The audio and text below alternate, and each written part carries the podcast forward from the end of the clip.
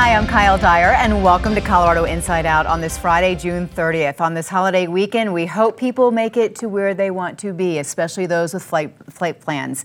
Uh, it's been a nightmare week for United Airlines, especially at DIA, with cancellations and delays blamed on all sorts of reasons. And on top of that, DIA expects 500,000 travelers this weekend, 12% more than this time last year. So if you're watching during a delay at the airport, we welcome you to Colorado Inside Out. Let me get right to our panel. Introduce everybody to everybody. We have Patty Calhoun, founder and editor of Westword, along with Ed Sealover, VP of Strategic Initiatives and editor of The Sum and Substance at the Colorado Chamber of Commerce.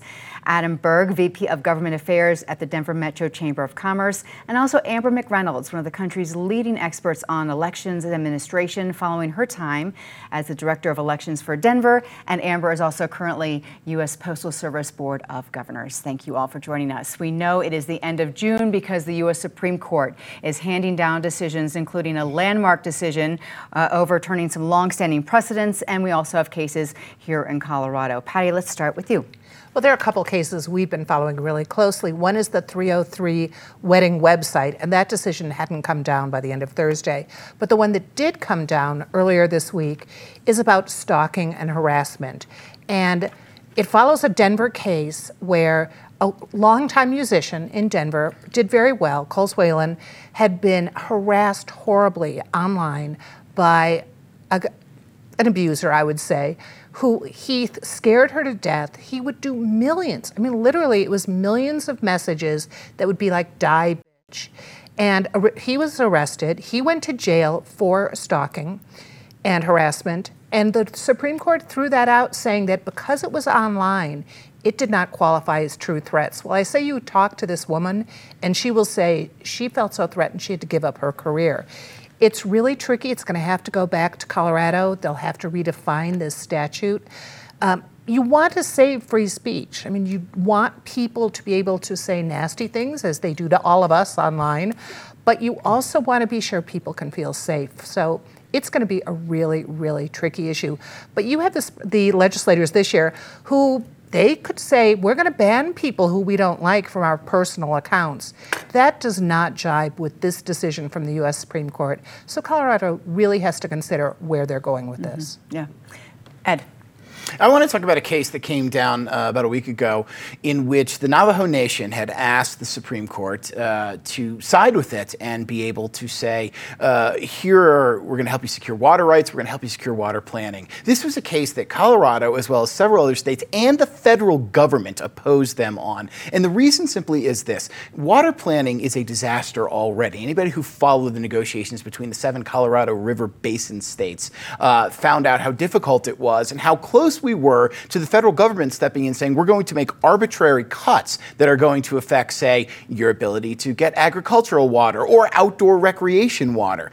This was a case where the states, Colorado included, felt that if the Navajo Nation could get these rights, so could every other nation. And then you have this hodgepodge of people looking to divvy up the same water rights. And frankly, we get nowhere. The fact is, the water is the lifeblood of the West, and people need to think about how we're going to use it and ensure we have the water we need to continue doing things like allowing companies to operate on the rivers or to build homes to address our massive housing shortage. Uh, this was a case that was fairly important in that. Mm-hmm. Adam.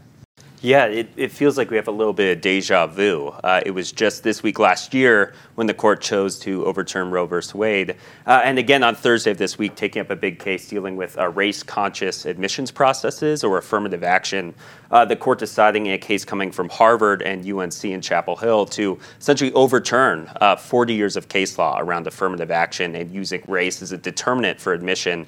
Uh, I think what's interesting here, I was reading a Gallup poll today, and 538 had some coverage about about this that uh, depending on how you frame the issue, uh, whether you talk about the end goals of, of allowing more sort of minority students into college, uh, changes Americans' opinions about what actually comes out of this and their, their view of affirmative action. So I'll be curious to see sort of the, the response from the American public. We've already seen sort of more public officials coming forward talking about this case, but uh, certainly more to come, I would imagine. I would agree as well. And Amber, with all your work on elections, I'm kind of curious your thoughts on the Supreme Court's decision this week regarding who is in charge of running federal elections. Yeah, it's it's the Moore v. Harper uh, case, and it, it dealt with what's known as the independent state legislative theory. And the sort of extreme view of that is that, uh, in this case, involved North Carolina again. But the, basically, the uh, the view on, on, the extreme side is that state legislatures can do whatever they want in terms of gerrymandering and and basically ignore the will of the people in terms of being fairly represented. And that could have that type of extreme view could be expanded to other things like ignoring the votes of the people with regards to a presidential election and submitting uh, a state's own view of that. So the the court rejected the extreme view, but they didn't go so far as to create complete clarity. Uh, and, and, they instead maintained what, what's known as the Bush v. Gore perspective, which is a minimalist view of what states have in terms of responsibility. So, yes, it's a win for kind of uh, going after the extreme view, but there's still a lot of vagueness that still exists, and, and there's definitely concern amongst the election official community and, and folks that pay attention to this about any lack of clarity or vagueness going into 2024. With your experience with the post office, if Billy Counterman had sent a note through the mail, died could he have been charged? I mean, is that a true threat? It, it depends on, like, the Postal Inspection Service may look at that. It also depends on the, the legal authorities at the local level and where it came from and how they could track it. But it, it, it definitely depends on the particular circumstances. I'm glad you asked that. That's just really scary. Like, how can stalking be controlled? You know? Well, we did a story this week about a woman in Jefferson County who was stalked by her ex boyfriend. He was let out of jail repeatedly and she was murdered. And you've got to take these seriously. We think domestic violence systems now work in this country, but they still fall through the cracks. Mm-hmm. Okay. All right, Governor Polis has had a very busy week. On Monday, he spoke before the 2023 Colorado Municipal League Conference, and Ed continued to talk about affordable housing. Yes, I wrote when his big affordable housing plan died on the calendar on the last day of the Senate um, this session uh, that he, um, he now had eight months to gather people back together to reformulate this and to restart the discussions. I don't think anyone in the municipal league thought this was the way to restart the discussion, with the governor basically coming out saying, We're going to move forward on this, and if you all don't like it, some of you can break away and come with me against the interests of your organization. It was. Um, it was, I guess, not that shocking to those of us who have covered Polis. Polis believes what he believes, and he will double down on his beliefs despite any opposition to him. But the problem with this is that everybody acknowledges we need to find an affordable housing solution. Uh, and Polis has decided, as I think a lot of people in theory will say, uh, that we need to build more housing to bring down the overall cost of housing. This was not the way to start finding the middle ground. And if we don't find some solution in the interim here, it's very doubtful, especially given that I heard that 12 senators from the Democrats were ready to reject Polis's very overlapping plan uh, that we're going to be able to move forward in 2024, as we should. Okay. All right, Adam, you are at the Western Governors Conference, which Governor Polis hosted in Boulder this week as well. He did, yeah. And I do want to touch on something Ed said. Okay. Uh, also, from our perspective, surprising. Um, given how things sort of ended at the end of session, where he was uh, gutted in the in the Senate by his own party, telling him we're not going to get this done this year, to sort of stick to the hard line where we left off last year, just feels like we're not making progress. A um, lot of time, obviously, until the next session, but uh, just makes me curious about how these conversations go. Uh, touching on on WGA or Western Governors Association this week in Boulder, uh, 22 westernmost U.S. states and territories participating in this. Lots of talk of water, lots of talk of geothermal, uh, and trying to find solutions for the West. I think the most interesting thing to come out of this so far, uh, the state of Wyoming and the state of Colorado this week announced a MOU regarding direct air capture activity and development. So two very different states uh, trying to work together to find solutions to uh, wildfire impact and air quality we see across the West uh, makes me hopeful. But again, as Ed touched on earlier, uh, no real solution in terms of water coming from from these conversations. A lot of dialogue about water being an issue. Uh, now, obviously, in Colorado, we are, are 3% of the state still in a drought now, which might slow some of these conversations compared to, to where we were. So keep your eye on, on water as we head into the summer. Okay. And Amber, on Thursday, Governor Polis, along with Secretary of State Griswold and leaders of the Democratic and Republican parties, announced that is it March 5th, 2024 mm-hmm. will be Colorado's presidential primary day. That's right. And Colorado joins the, uh, a Super Tuesday, so that'll be a Super Tuesday um, day. And, you know, the significance of this is number one, we have the new primary law that was put in place prior to 2020. So unaffiliated voters, which are by far the biggest uh, block of voters in the state, will get both a Republican and Democratic primary ballot. They can only return one, um, but the choices for both will be in there. Um, and then also, when you're on Super Tuesday and you're an earlier state like that, you get far more attention from the presidential uh, uh, election campaign. So there'll be a lot more visits. We'll see, you know, being a part of that day, it, it, it draws more attention. We'll see more ads, all those sorts of things. And I didn't realize you told me that the governor is the one who decides when our elections are. That for the presidential primary, the date gets set uh, ahead of ahead of, um, and usually there's a period of time where it has to be set so that election officials can prepare. Because we weren't always a Super Tuesday. No, and, and this all came about after the primary reform that was that was voted on by the voters. Okay, Patty. Well, sadly, Joe Exotic, the Tiger King, who said he was trying to get on the Colorado presidential ballot, did not make it. So come March 5th, we will not be able, I guess you could write in Joe Exotic. But shh, I think our audience will all be busy writing in Joe Exotic. But I happened to just be in Montana last week, and when you look at Wyoming cooperating with Colorado on the air plan, it's so fascinating because Montana right now is a flashpoint with the transgender uh, legislator who's not allowed to be seated, with chill teenagers suing over climate change. It's a really interesting state right now, and I don't think their governor actually made it to the show, did he? I think That's right. Yeah, he didn't. He didn't come. Montana's not playing nicely with others. They also don't celebrate Juneteenth.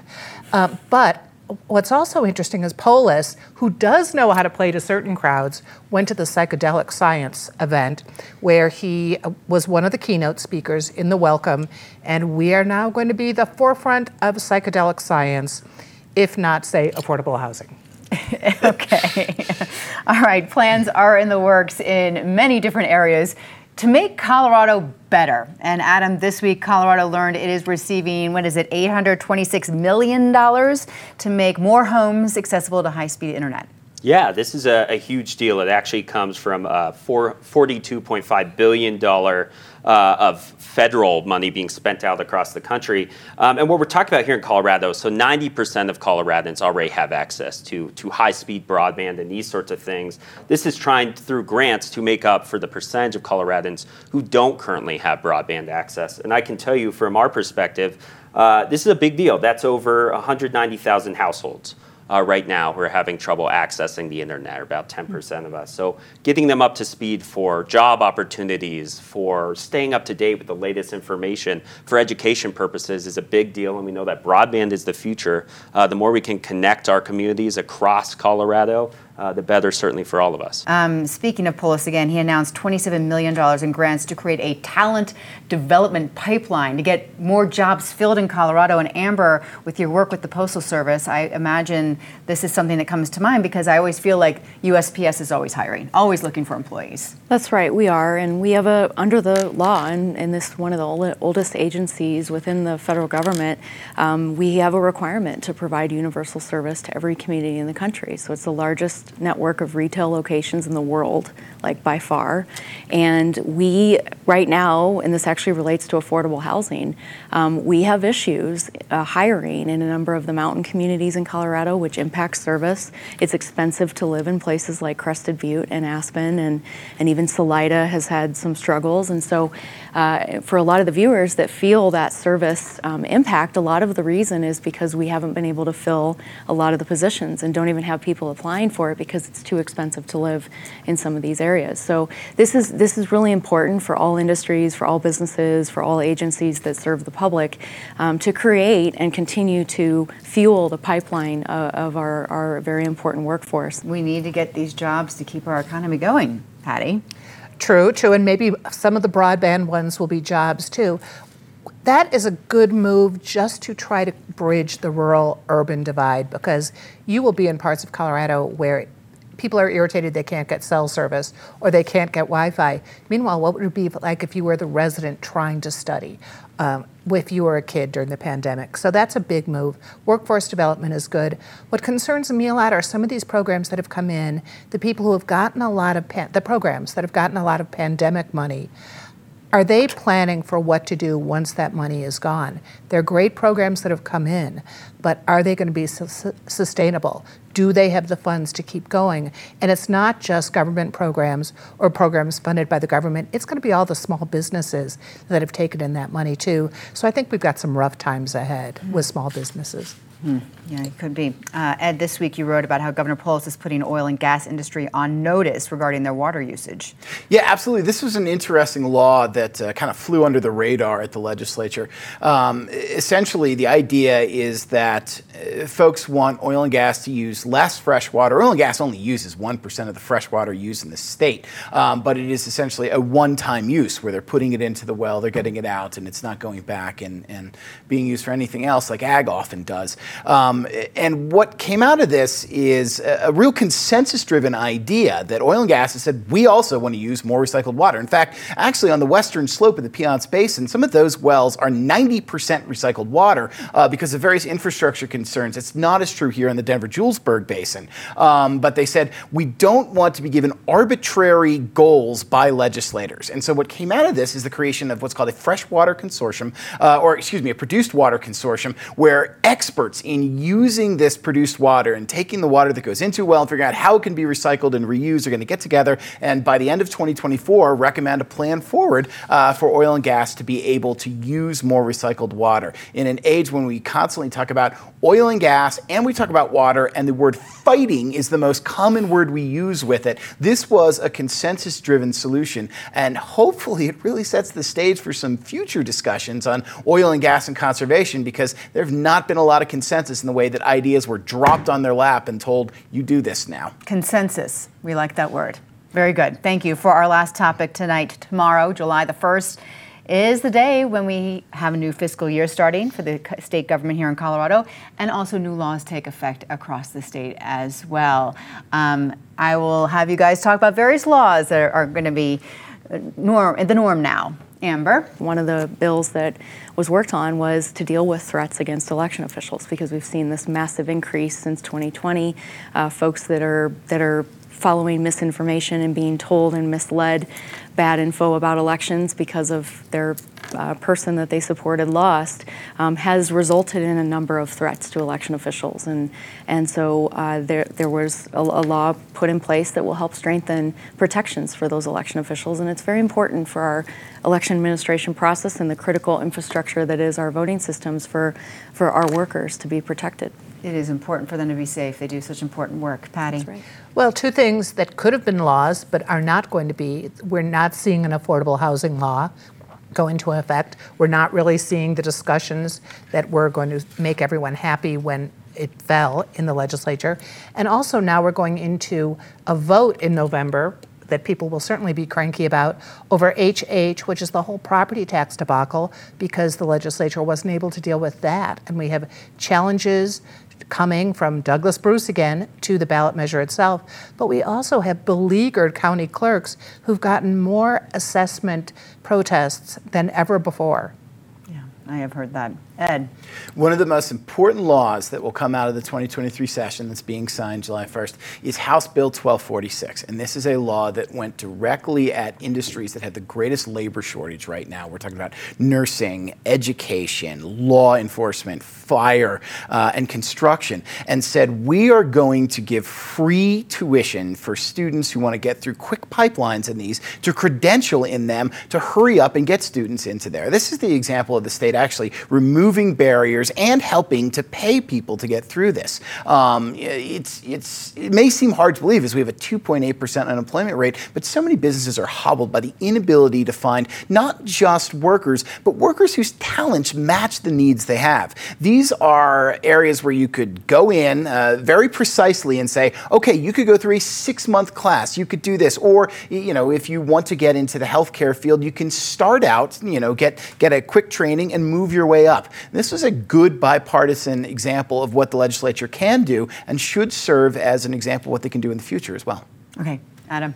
Yeah, I want to give sort of a, an overview and then I'll touch on one bill. So, to give people an idea of what we're talking about here with laws sort of coming into effect, uh, 474 new laws for, from this session, right? Uh, that means 78% of the bills introduced in total became law this year. Uh, that's the highest, uh, second highest percentage in the past 11 years. Uh, if you are a business or trying to operate in the state of Colorado, this is a tsunami of new legislation that you're going to now have to try and get an understanding of. Uh, one good thing I would note that, that is going into effect this weekend is the change to the, the motor vehicle theft law. Huge issue in Colorado, one of the top states for vehicle theft uh, now making stricter uh, penalties for those sorts of things. So that's good to see, but we're always keeping our eye on, you know, are 470 something new laws every year necessary? Uh, I would probably say no. Okay, all right. Uh, let's go around the table now with each panelist talking about some of the highs and lows of this week. It can be Colorado based or something you've seen elsewhere. Patty, let's start with a low so we can end on a high note. Just a reminder that school boards, particularly in Denver and Douglas County, need education in what they should do with open meetings. We have DPS fighting to release records of an open meeting. We have Doug Dougco spanked by a judge over their secret meeting to get rid of the superintendent. Just learn what the rules are and behave. Yes, Ed. The battle over the lithium mine in Nevada shows the worst inside the box thinking we have. Look, everybody knows we have to move past gas using vehicles to get forward uh, to lower our emissions. And here is what we have to do we have to create lithium ion batteries. And now uh, folks are going in, the federal government is pushing this idea. Yes, we can get a lithium mine that will help us produce these zero emission vehicles. And the very same environmentalists who said we have to move past gas guzzling vehicles are saying, no no, we do not want you to open this lithium mine. Look, we have to figure out a way forward. No is not an answer. Okay. Adam. I thought there was interesting coverage from Politico this week about supermajorities and superminorities in state legislatures. Uh, there are 29 supermajorities in the U.S. controlled by either Dems or Republicans. That's up from 21 just a couple years ago. Give an idea, in Wyoming's legislature, uh, there are two Democrats versus 29 Republicans in their state Senate. There are five Democrats versus 57 Republicans in their House. Uh, the article did not mention Colorado, which is interesting. We have a supermajority in our House, very close in the Senate. Um, I just think this dialogue, it really adds to this divisive rhetoric to one party controlling everything, passing everything they want. Uh, it's sort of a troubling trend to me as, as, someone working in the policy space, but I just thought it's, it's not a great trend to see. Mm-hmm. And Amber? Completely agree with Adam on that. I think that definitely is a low of the week, and, and it relates to the low I'm going to mention, which is it's another week and the federal government is still not paying their fair share to support our critical infrastructure of election administration, and it's falling to the local clerks and communities and a little bit at the state, but still the federal government is not funding what is critical infrastructure for our nation and the security of it. And this, again, is a very obvious bipartisan effort that, that senators and Congress could come together on, um, and they still continue to not fund and recognize this very significant risk to our critical infrastructure. Okay. Let's now go through and talk about something positive to end the show with. Patty, start. A holiday weekend for so many mm-hmm. people. Get out and enjoy some of the free stuff in our city and see how Denver is not decaying. Cherry Creek Art, Arts Festival and also Independence Eve in Civic Center Park. They've cleaned the place up. It looks great. Okay, that'll be fun. That'll be really fun. Um, the uh, I want to give a shout, and this is Patty mentioned this to the coalition of news organizations that is fighting to get at what was said in a DPS uh, executive session around school resource officers. It's one thing for the board to say initially, we thought this was our you know our purview to talk about this behind closed doors. They lost the case. Now they're they're you know appealing it again, and it really makes you wonder what was said that this board four of which I believe are up for reelection in November, is trying to hide from the public. We need to know this information. Yeah, I, I love when our, our chamber partners work together. Uh, RTD and Denver International Airport came to an agreement to provide 3,000 employees uh, reduced price eco passes uh, on RTD. I think this is a big deal of helping people get to and from work, opening up employment opportunities at the airport, uh, and helping save people money at a time where we know they need it. So, really glad to see that this I week. I like that. That's a good one. Amber? So I think uh, I, I, will say the high for me was the Supreme Court's decision. I think the the other ask I have for the for the public is this specific Moore versus Harper case was about redistricting. And in Colorado, we have an independent redistricting commission. I served on it in 2021. And uh, this affirmed that that type of process is far better than a, a partisan gerrymander uh, behind closed doors, lack of transparency type process. We just touched on this.